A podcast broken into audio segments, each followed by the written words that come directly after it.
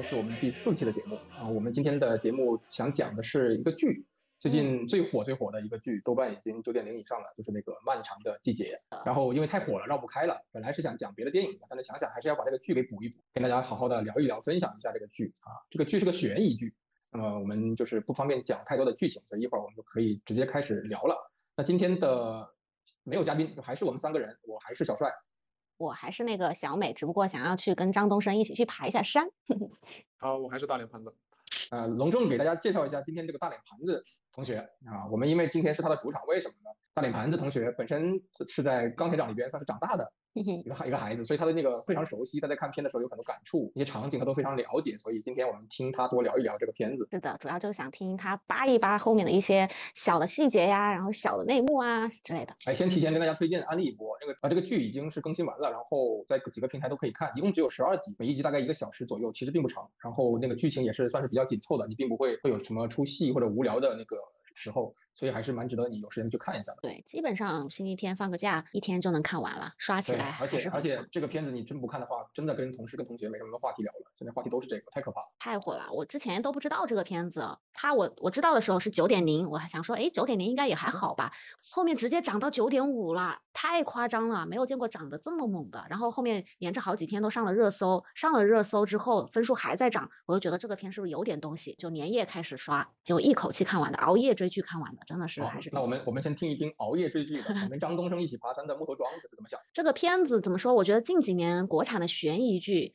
尤其是这种就鹅厂的这种。呃，这种迷雾剧场啊，他们拍的这个片子质量真的还是挺不错的。从选角也好，包括说呃服服化道啊，然后整个故事情节的设定啊，就在短短的十几集、十二集之内，能够把一个故事讲得特别完整，而且还是分好几条线给它串联起来的。我觉得，嗯，编剧还是功力挺强的。而且这一次请的也是呃范伟老师，也是老戏骨。然后那个秦昊，秦昊这个是相当于是说，除了大家熟知他因为娄烨的电影。作为文艺男主角以外，但他近几年是往电视剧，也就这种剧场型性质的电视剧去发展嘛，几乎拍的片都是九分以上，我觉得还是挺不错的一个演员，演技上面大家是完全可以去放放心去看的。然后剧情上面呢，因为不好多做剧透，但是我觉得呃现在的悬疑剧跟以前的悬疑剧的差别就在于呃剪辑上面多了很多的一些巧思，不是像以前就是一条线走到黑啊，然后叙事一板一眼的来了任务解决任务，下一个疑点。一个一个解决这种，我觉得不是，就有可能就像我们说的，会更加的烧脑一点。虽然说它可能就是一个案子，但可能它经过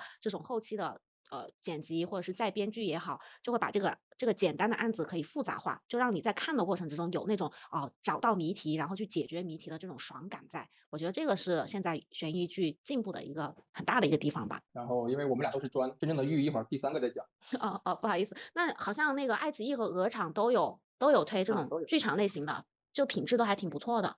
我是觉得就是看完以后，我其实看的过程中就是有点以前看的那种，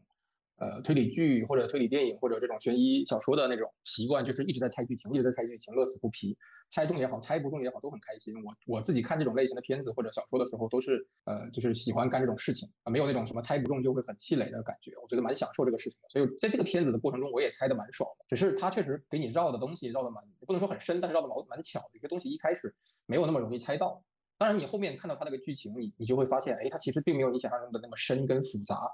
啊。为什么你就一直不好猜呢？就是因为它一直在，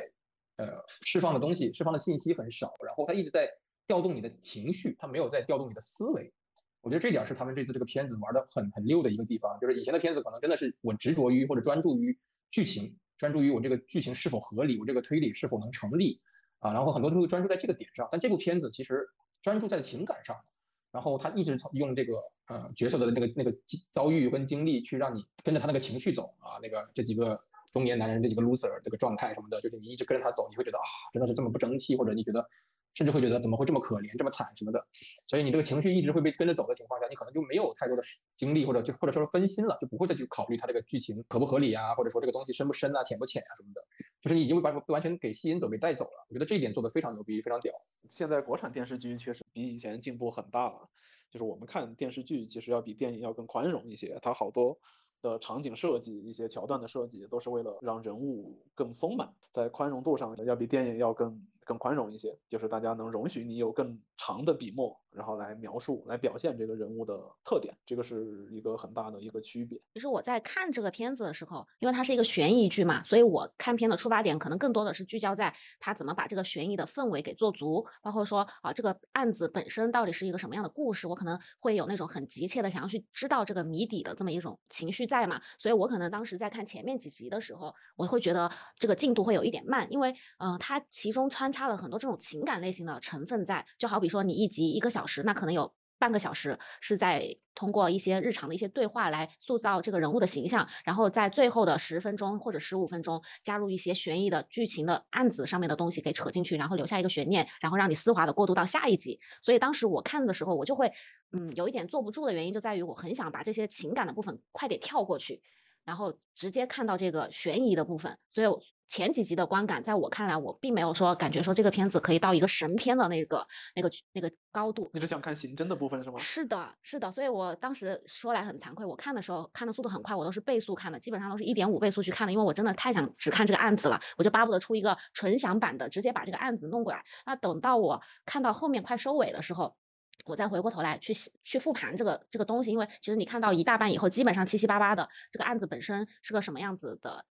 内容其实你都已经猜的差不多了，但是我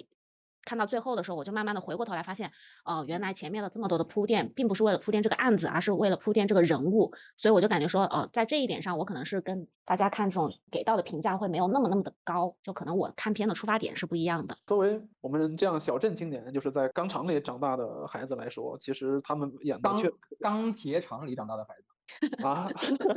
这个不重要，这个不重要。呃，他们表现出来的人物的性格，就是我们平常从小到大看到的钢铁厂里的工人的形象，就是都是就是这个样子。包括范伟演的那个角色，刚开始他一直都是活在一个钢铁厂的一个光光荣的历史里面，自己也觉得沾了光。那个时候，我们的父辈甚至是爷爷辈，确实都是这个样子的，都觉得进了厂才是才是最好的归宿，一定要让。要让孩子呀，或者是亲戚朋友啊，一定要在厂里面谋求一个坑位啊，这样才会觉得铁饭碗，铁饭碗啊，心里才会觉得这是一个舒服的事情。所以其实你会，你看这个片子的时候，你会觉得，啊，很像你的小时候，或者是你爸爸妈妈那个时候的那种感觉嘛？嗯，就是这个样子。除了某一些小细节，比如说刚开始那个垃圾桶。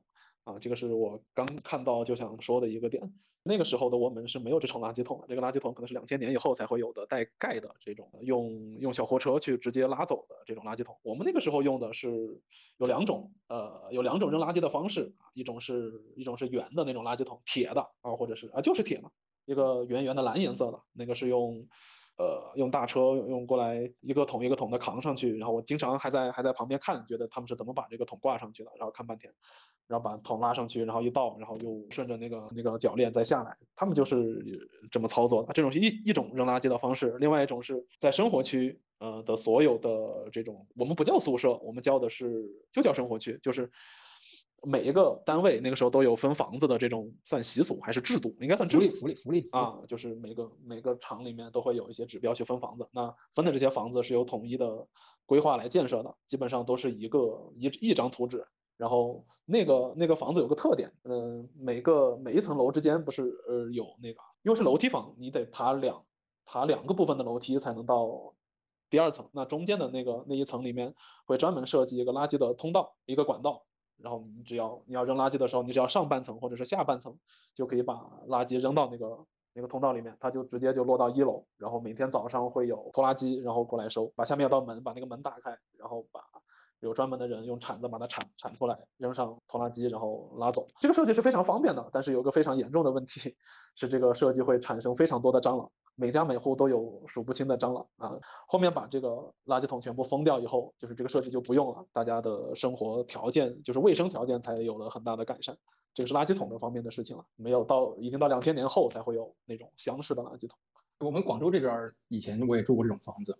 它是在每一家的厨房里边有一个洞。就是有一个盖儿，你可以锁死的一个盖儿，然后那个盖儿你打开，里面就是个洞，跟个迷你的电梯井似的。你只要把垃圾扔进去，就掉到一楼去了。但是就是像如你所说，我们这边蟑螂特别多，然后还特别大。到后面你基本上打开那个门，你往里面喷那个杀虫水的时候，你会发现，你拿个手电筒一照，那个墙壁上全是密密麻麻的蟑螂，然后各种疯狂的跑，非常的壮观。然后后来后来这种这种设定这种设计就被淘汰掉了。早些年是确实是有，我还住过这种房子，特别过瘾。一打开那个盖儿就会蹦两只出来，然后你拿拖鞋对着打。哎，我特别好奇，就是你们那个小时候住的那个厂子里面，就人跟人之间的关系，真的就是那种啊、左邻右坊，然后特别多八卦的那种吗？呃，确实是因为厂里面的人总共就相当于是一个大的圈子，住在你旁边的人基本上也都是大概率，嗯，是你单位的人，因为分的房子是也是分批建设的，嗯你可能是第一批是是在这个这个区域，然后第二批才是另外一个区域。那么分房子的时候也是，比如说这个单位优先，那你就这个单位你先选，那都是你们单位的，你们先选，那就是选在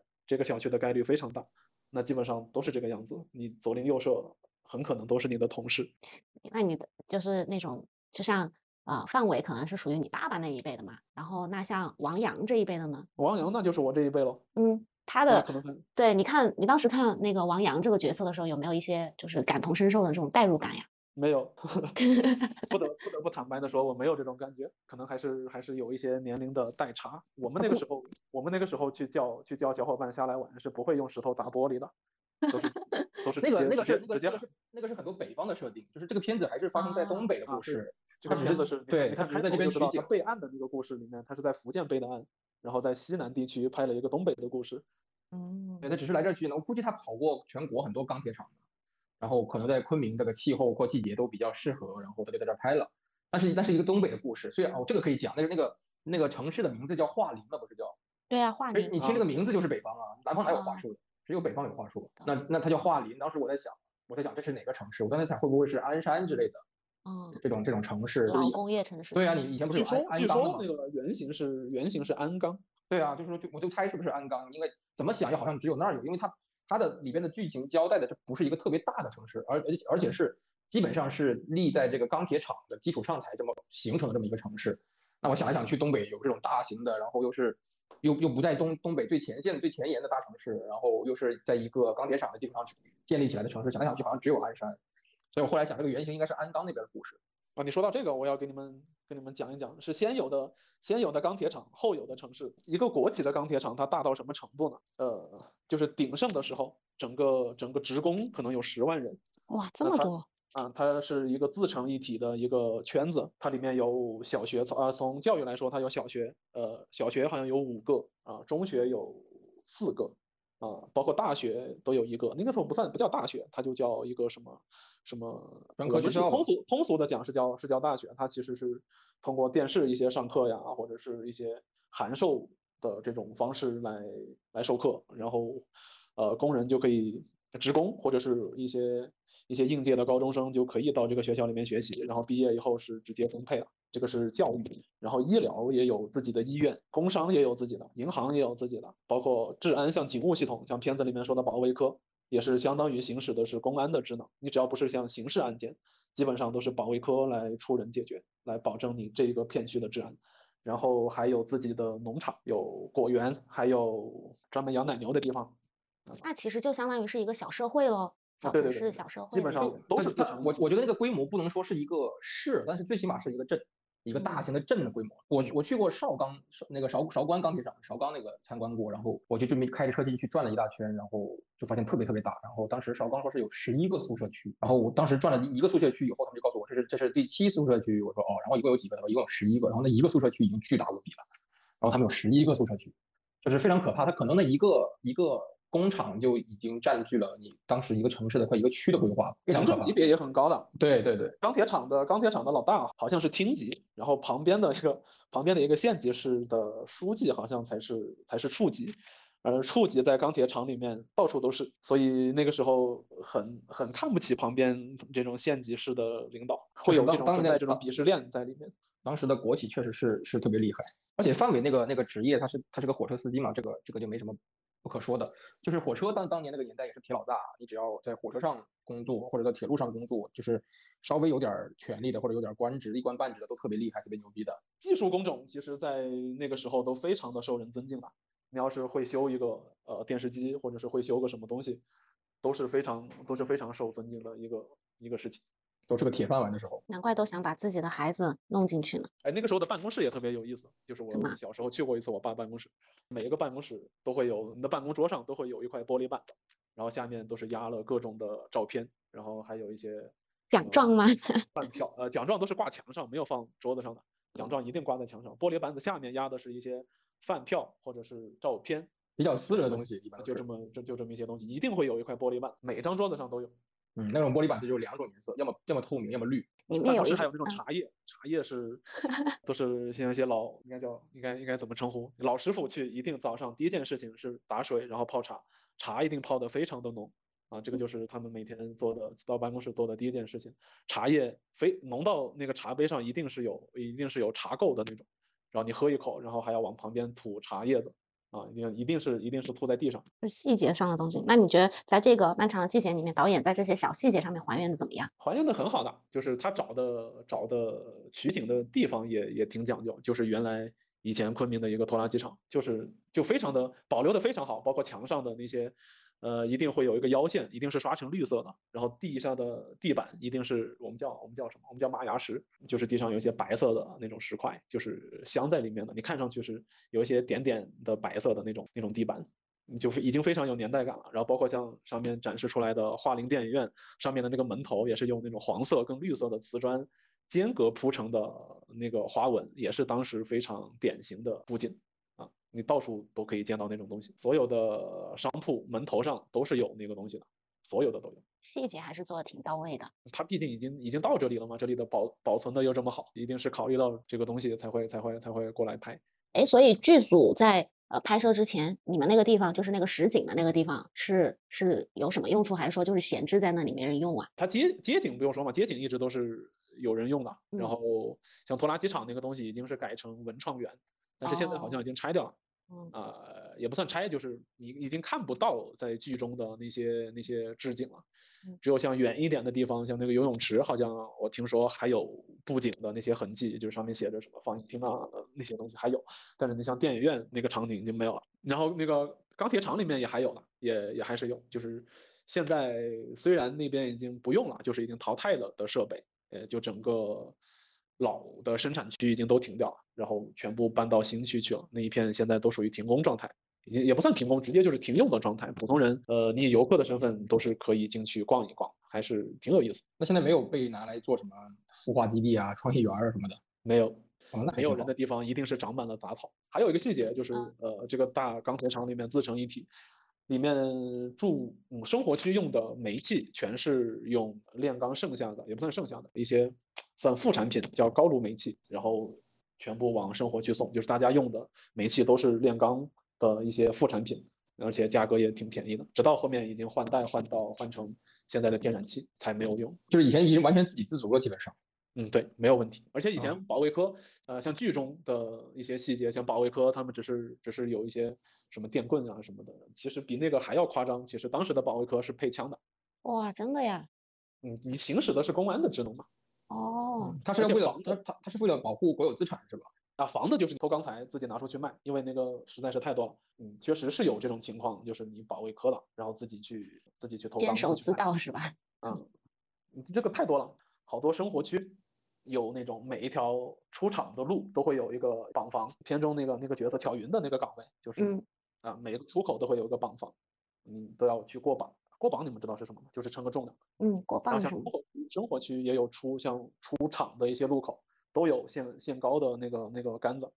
都是一米八，就是防止你有你用大车去拉一些钢材出去卖啊。像你用你即使搬家出厂，都是要有一些呃，都是要出门条啊什么的，要找你的要找你单位的领导去批通行条。进厂都不管，进厂物资是不管你的，出厂物资都是要出门条。哎，其实我还挺好奇一点的，就像就像在剧里面啊，厂长啊，包括说保卫科，他们的权力都还挺大的，就包括说厂长这个角色就是那种啊一手遮天的这种。这种角色的存在，所以在现实生活中，那种钢铁厂里面真的也是这样子的吗？那确实是，确实是这个样子的。他相当于在厂的地位，就相当于这个厂都就就是他说了算，所以后面也被抓了好多啊。那个那个时候真的是土皇帝，而且嗯，他级别级别又高，然后又没有其他的监管机构去严严厉的监监监督他，所以那个时候他很容易有一些权利的漏洞或者法律的漏洞可以钻的。我还想起个细节，就是以前这样大的国企钢铁厂是直属中央管的，好像是省里都管不了。那他其实厂长的这个职责放到现在也算是公务员级别的头头呗。他就是公务员，以前算是，他就是公务员。以前很多厂长都是身兼书记的嘛。以前好像是直属中央的冶金部还是哪里管，所以他就很拽嘛。哇，原来是这样。那他的这个人物设定也还挺贴切的。各位听众朋友们啊，我在这里讲一下，大家不要觉得我们现在聊这个内容枯燥啊。我们不一不是刻意回避开这个这个剧本身的内容去去聊天，因为剧本身是个悬疑片，讲太多可能怕不小心剧透。这个片子真的是不能剧透啊，一剧透就太可惜了，非常值得你亲自去把十二集全部看一遍，也不要学木头桩子去快进，倍速看，沉下来，进入到剧情里边，进入到角色里边，跟角色共情起来，你会看得非常过瘾，那种情绪的起伏非常大。很过瘾，很爽，所以我们现在你就当成是我们在聊这个片子的一个，呃，那个是那个环境的世界观的一个设定啊，我们跟你聊一聊这个以前现实社会中，对，就现实中的钢厂、钢铁厂是怎么样子的，一个一个架构，然后是怎样的一个一个生活环境。刚好我们这不是有在钢铁厂长大的孩子在这儿，就跟大家聊一聊。不要觉得我们刻意不讲这个剧情，因为真的是不敢讲太多，一讲就怕给您剧透了。那我们也会根据这个剧情上面的一些东西来去问一下啊，这个。导演在细节上的还原度到底怎么样，也是我们比较好奇的地方。那我来问你个问题吧。那其实，在剧里面还有一个点也是我很好奇的，就是我好像觉得任何设定在那个年代的剧情里面，啊，那个年代的故事里面都会有下岗这一幕的这么一幕。包括之前我看的那个电影《地久天长》里面也是王小帅导演设定的，也是有那么一幕。所以我就想说，呃。下岗这个事情，对于在一个体制内的这种这种钢铁厂的员工来说，他真的是属于那种改变你命运的那种时刻嘛？直接就可以说是天塌了，因为你的所有的一生的计划都是都是进厂，然后就就这样看到看到头，看到退休了。但是中途突然给你来这么一刀，我们已经经营不下去了，嗯，那只能是以开源节流，节流的方式以裁员来体现。这种时候刀落在谁头上，那谁就得走，把你的整个人生的。计划会都给打乱，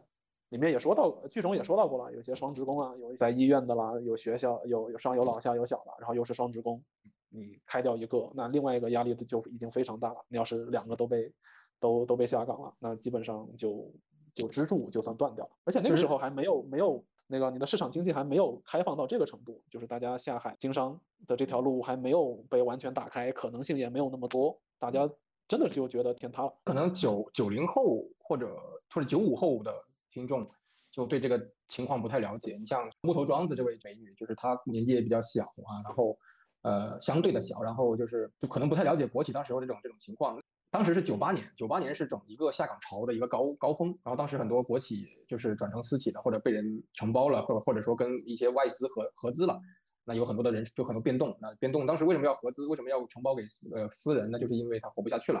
经营不善，然后他他不行了。那转到私人以后，或者转到合资以后，这些这些就是合作方肯定会要求你大刀阔斧的进行改革，因为你原本国企的那套那套执行的或者说那个运营的模式已经证明了你失败了，或者说是不不一不符合这个市场规律的。当时就要大刀大刀阔斧的改革。那当时第一做第一件事就是裁员，其实跟现在的很多私企的做法是一样的。我只要资金链不好，我就开始裁员。啊，当时下刚好我们当时的国企人数会比较多，规模比较大，然后一下子赶到了九八年前后的有一个下岗潮，就当时候当时下岗这个词儿到处都能听到。然后第二个问题是什么？第二个问题是那个年代有很多人，就是小孩儿，他的父母已经在工厂工作，他从上学到他求职的这一路的成长过程，这是一二十年的时间，可能都是按照要接他父亲或者母亲班的这么一个方向去培养的。那个时候还有接班这种说法，那里边范伟这个角色就是接他父亲班的。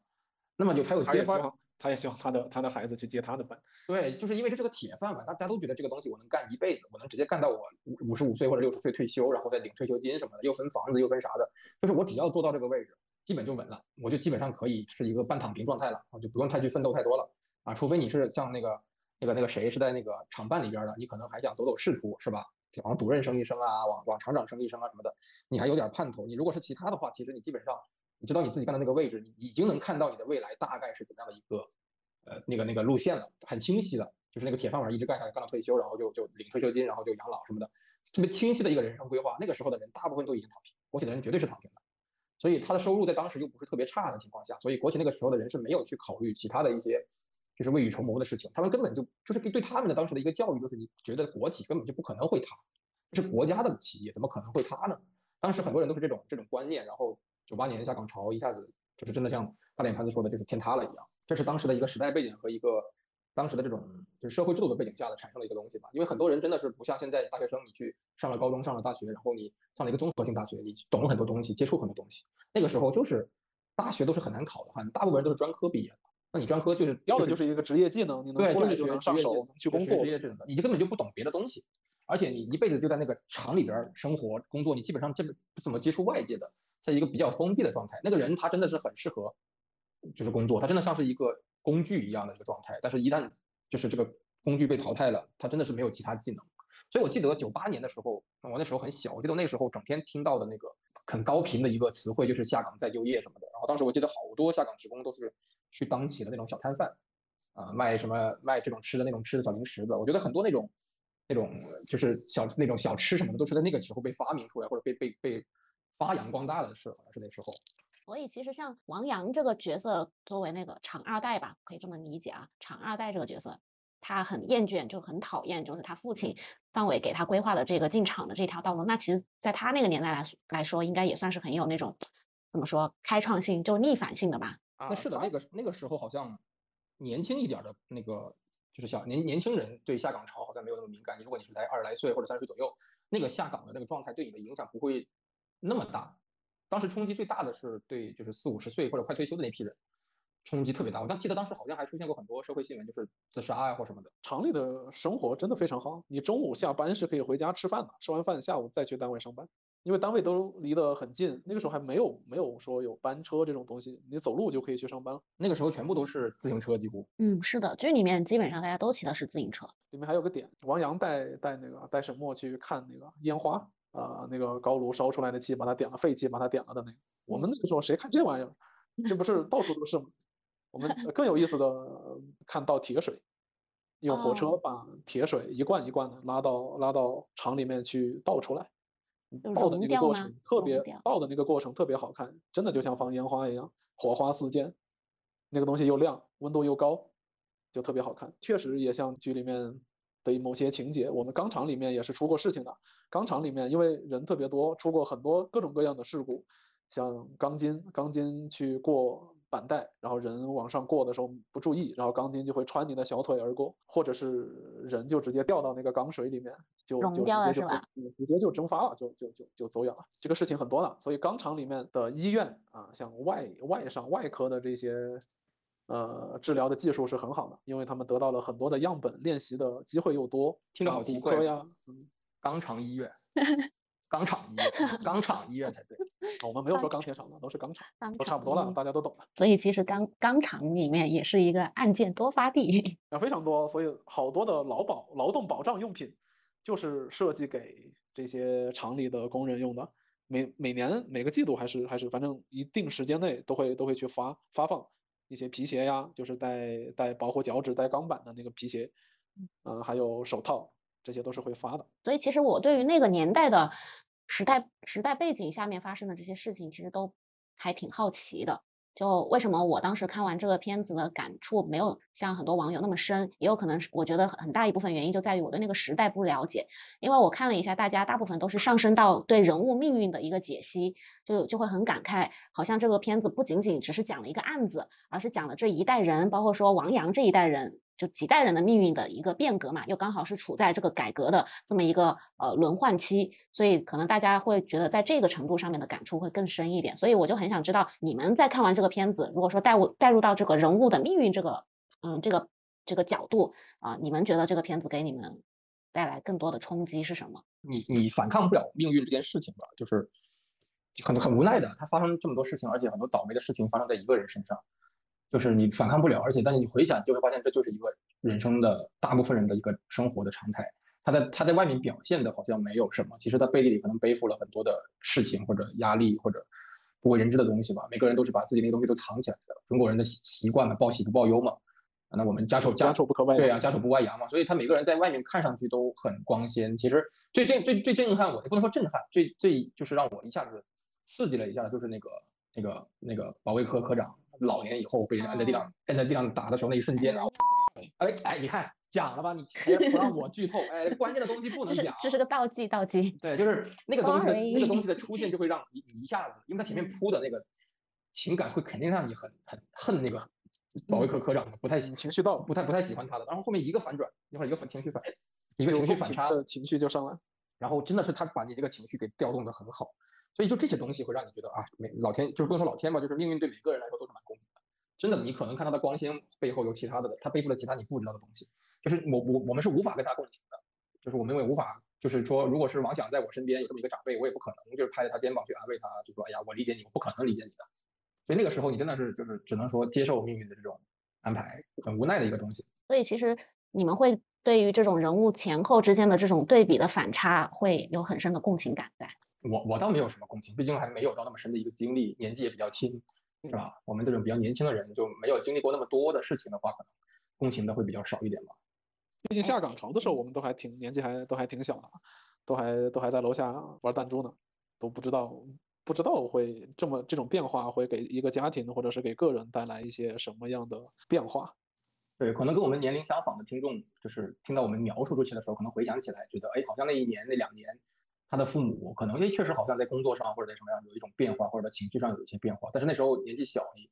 你可能察觉不出来，就是父母到底经历了什么，你只是觉得好像父母突然间改变了不少，或变得忙起来了，或者变变得怎变得更更慌了，或者怎样的情绪变得更更不稳了，就是一下子变化很大。那可能过了两年又又又好了，但是你就不明白为什么那两年就是这样子。可能你父母下岗，他也不会跟你说。可能你们搬家也是因为下岗，可能你们有家里面有其他的变动，也是因为下岗的原因。但是你父母可能不会跟你说。但是今天大家聊了以后，可能你听到我们节目，你可能回想一下，你的父母是不是在那个时候有过这些经历？有可能有过这些经历。不光不光是这个钢铁厂，它很多国企都是以前的药厂啊，包括什么什么烟厂啊这些东西，这些包括一些矿厂什么的，都是都是这样的状态。以前的国企都是这样的状态，所以就有有可能啊，像化工厂什么这种，可能你父母在那上过班的，你可能现在回想一下，可能你有可能会了解你的父母那个时候为什么会这样子。所以，如果你再去看看这个片子，也有可能你会像更接近于你父母的内心，或者你父母当时的那么一个情绪了，能你能共情一下他们。所以，其实这个片子其实虽然说它有年年年龄段的设定啊，就是时时间背景的设定，但其实它的受众群体是不不怎么挑人群的，就每一代人看这个片子都能有自己自己的一些想法和感受。我觉得它的好处是，它把这个它每一个人物，几乎每一个人物都非常的丰满，都能立得住。那么它你全程跟着它的剧情走。然后它基本上它所有的调动你情绪的地方你都能 get 到，然后你就会看得很爽。你不需要有什么觉得有什么门槛，我会不会不了解那个年代的那个背景，然后我就呃时代背景我就看不懂这个片子。这个这个片子不存在，你就是关注人物的那个经历跟关注人物的情感的变化就好了，你基本上就能完全沉浸在这个片子里了。嗯，电视剧的好处就是你篇幅可以长一些，你把人物的一些细节经历能。能更多的展现在观众面前，到突发情况的时候，你才会对这个人物产生比较强烈的共鸣。这个是电视，这个是电影给不了我们的，这个是电视剧能能讲述、能讲故事讲的更好的一个地方。哎，那你们说到人物，这个片子里面你们最喜欢或者说是印象最深的一个人物是哪个？我想想，看完以后就是不能说很夸张的说就多喜欢这个人物，但是你前前半段肯定是对他这个人物有点就是也是有点恨得牙痒痒的感觉，然后到后面你突然间发现这个人也是蛮可怜的。这种情绪的变化会比较大，然后第二个就是这个演员演得很好，你会发现，哎呀，我们年轻一代的演员还是有很多有好演技的，他的年纪又不大，二十多岁不到三十岁的好像还，就是能演这么一个十几岁的角色演得这么好，然后非常到位，然后就觉得，哎呀，还是希望能有多点这种这种机会给这种年轻的或者不太成名的演员吧，就是虽然他没自身没什么流量，但是这个演技真的是值得肯定啊。这个片子里面有很多很惊喜的演员，我还翻了这个演员之前的一些作品，确实都是一些小制作、惊悚片啊，这些奇奇怪怪的一些影视作品。我非常希望他能通过通过这部这部剧能出圈，能接到一些更多的机会。嗯，是的，我也是希望这个演员不要这部分被埋没掉。当然，我也不希望他就是这么红火了以后开始走向一些比较商业的剧或者片电或者电影吧。但是希望他能。还是挑一挑剧本，演一些好的片子。这个演员真的是蛮不错，这个角色也非常好。那你们为什么会很喜欢这个角色呢？因为他的反差足够大嘛，他带给我的情绪冲击也足够大。我是觉得，我是觉得，我是对比一下，我是就是在跟其他的这些中老年角色比起来，我可能没有那么多的共情。对这种年轻角色，我好像就是更能共情一些吧。就是呃，包括他的这个经历，不能说经历吧，他包括他的那个那个角色啊，我可以稍微的剧透一下，他是个混混。小混混一样的角色。那这么一个角色，其实在我的成长过程中，我身边也有一些这样的啊，就霸凌其他其他其他的同学啊或什么，有这种这种人，成绩不好好上学，早早就辍学什么的。我我成长过程中我也认识这样的人，所以我就觉得他当时的做的这个这个刻画是蛮真实的，真的是有类似这种这些人的。就是出去打打架、学古惑仔什么？你看他当时那个场景里面也贴了很多古惑仔海报。那个时候你想想，我是身处在广东这个地方，那个时候古惑仔对这边的影响更大，大的不得了。然后就是很多身边的人就是这种这种意识跟形象，所以我就觉得，哎，刻画的其实还蛮蛮到位的。当然跟我们跟我们南方地区的这种小混混多少有点区别嘛，毕竟我们是穿人字拖的。但是 但是但是但是他还是能能能进到那个戏里边的，就觉得他刻画的蛮好的。那那个嗯，沈墨呢？沈墨我不太有感觉，我不太会，不是特别的戳我。呃，其实我是觉得沈墨这个角色是全剧中最悲剧的一个核心所在嘛，对吧？他应该算是悲剧的核心。对，但其实我对这个角色也并没有特别，虽然我知道他，虽然我知道他的命运，他的这个整个命运和人物都特别的悲剧，但其实我觉得他的悲是散落在他身边的每一个人身上，就相当于是，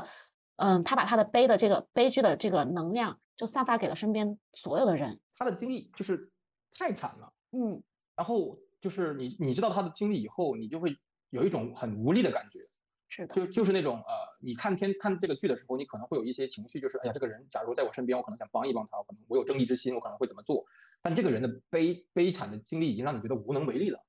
就是设设身处地想，假如我是王阳那个角色，我喜欢的女生经就遭遇过这种经历，我真的是无能为力，因为他那个经历已经是他以前经历的，不是现在的经历。他那个时候，我根本就无法去帮他，我还不认识他，就是那种无力感很强。在强到那种程度的时候，你已经在，你就放弃这个事儿了，你就会觉得啊，我再去钻这个牛角尖是没有任何意义。他就是这么惨，而且你也不可能回过去，是吧？回到回到他童年的时候去帮助他，那你不可能，所以你就觉得他非常非常的无力，你只能把这种情绪嫁接在加害于他那个人身上。那个人虽然戏份不多，不讲那么多，那个人虽然戏份不多，但真的是他妈太可恨了。是的，我看的真的是握紧拳头啊，咬牙切齿。嗯。是的，所以这大家真的是去看一看这个片子。我们在讲这里讲的这么激动，这又又得忍住，讲每一句话还得过过脑子，有没有剧透？好痛苦啊！是的，真想来一个剧全程剧透版的剧透版的大聊特聊啊！这个这个真的没办法，哎呀，这个真的是一剧透就太可惜了。这个片子毕竟只有十二集这么短。你们这么说的话，我觉得秦昊这个角色也是个悲情人物。哎，但是它里边全都是悲情的吧？没有一个是 happy ending 的呀？没有 happy ending 的，好像。哦，没有，还真没有，还真是没有，就是一个彻头彻尾的惨，确实是各有各的惨。对，各有各的惨。秦昊的惨，应该你前面觉得他还好，应该是后面发现他爱情这么忠贞的时候呢，你就觉得这个人惨，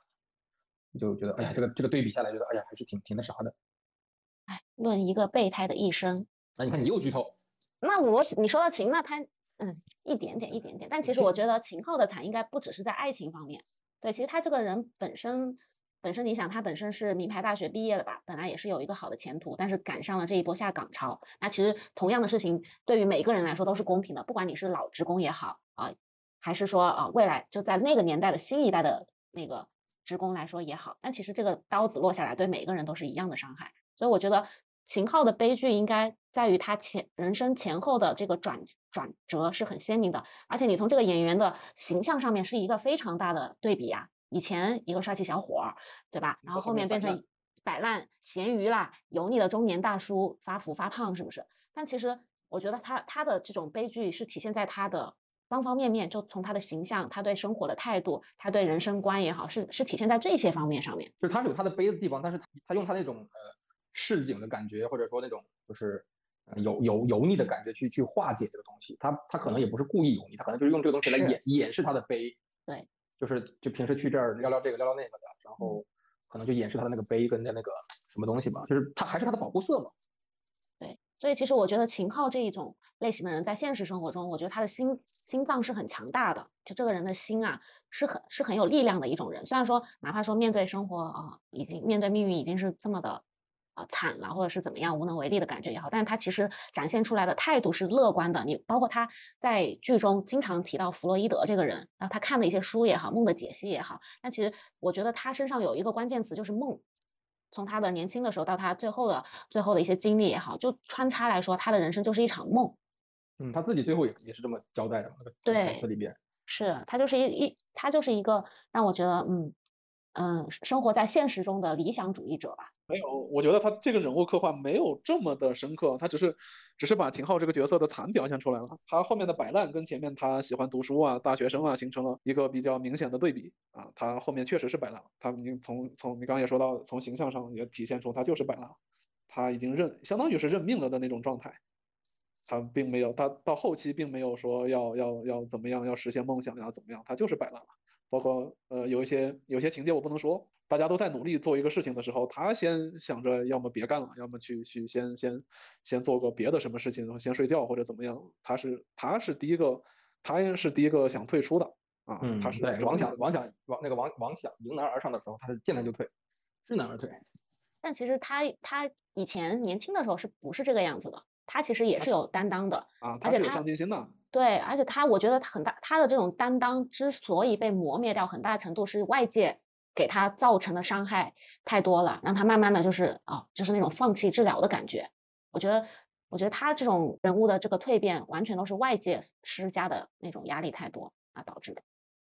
哎，其实我有一个问题，我不知道你们会不会有这样的感受，你们会觉得这个结尾收的很快很仓促吗？啊，这个问题要回答你又剧透。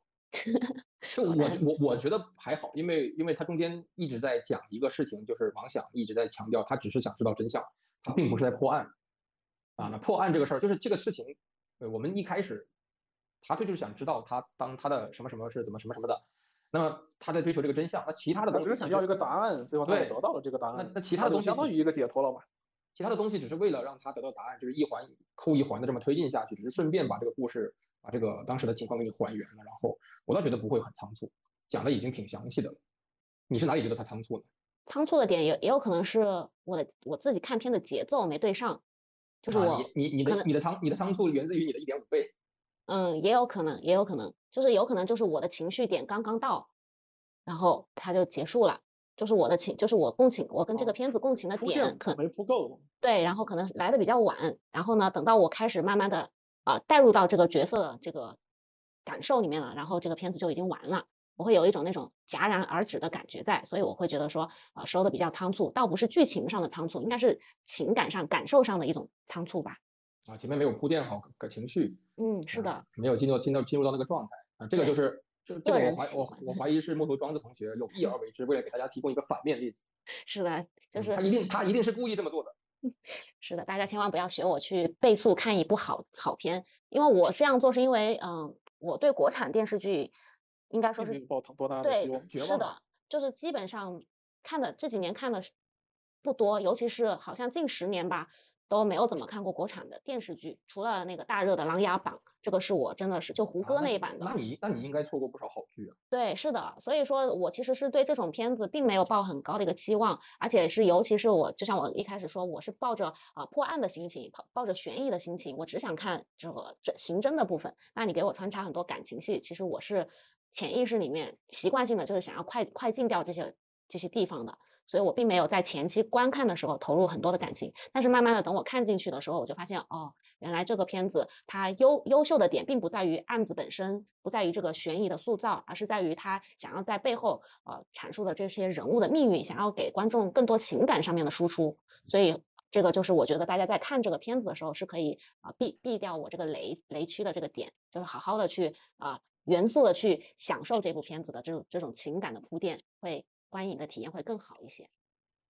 嗯，大家不要被我们这些深刻的、也不太不太深刻的发言啊、影响到，不要担心害怕这个片子会就是对，看不懂，或者说看得很很辛苦，不会的，这个片子没有你想象中那么的深刻，嗯没有想象中的那么的，就是要给你讲大道理，或者说要给你就是上价值，当然并没有，它就是让你觉得陪了一个角色经历了二十年这样子，他的人生他的状态，让你跟他一起过了二十年，然后是一个很容易就进入到的一个片子，所以大家不要不要被我们这些发言给吓到。没有什么门槛。最后呢，我们这个还是要回归到让我们这个钢铁厂同学给我们总结一下这个片子的看法，一个作为在钢铁厂长大的孩子对这个片子的一些想法，最后让他总结一下。一代钢城的落幕，呃，洪流之下的这些螺丝钉们，最终还是只能往前看。好，往前看，嗯，这个时代已经不容得他再再去缅怀过去了。也许这样子的故这样子的选择，这样子的改变也会发生在我们这一代，甚至是我们的下一代。嗯，我觉得这个看看还是有个好处，就是你看完以后，你会觉得，哎呀，自己好像还蛮幸运、蛮幸福的。嗯，是有的，有有这种这种想法，就觉得他们怎么会那么惨？然后我们相比起来还是蛮蛮幸福的。然后你看完，你如果你有这种感觉，那你其实已经是蛮大的收获了。对包括说，如果你当下正在面临一些你觉得人生上面过不去的坎，其实我觉得，嗯，也许时间过了，慢慢的就像流水一样，也就流走了。这期节目就就录录到这儿，然后希望大家如果喜欢听我们的节目，可以关注一下，或者跟朋友分享一下。我们可以在你做饭的时候、上厕所的时候、开车的时候，各种碎片的时间陪一陪你，然后听着我们唠叨一下，当个白噪音。如果你有什么片子想让我们讲，也可以留言给我们。当然目前还没有这种自己选片，如果你有的话，可以留言给我们，我们考虑一下是否要聊这个片子。是的，记得跟我们多多互动哦，好的，下期再见。拜拜。今后要向谁诉说？再回首，背影已远走。再回首，泪眼朦胧，留下。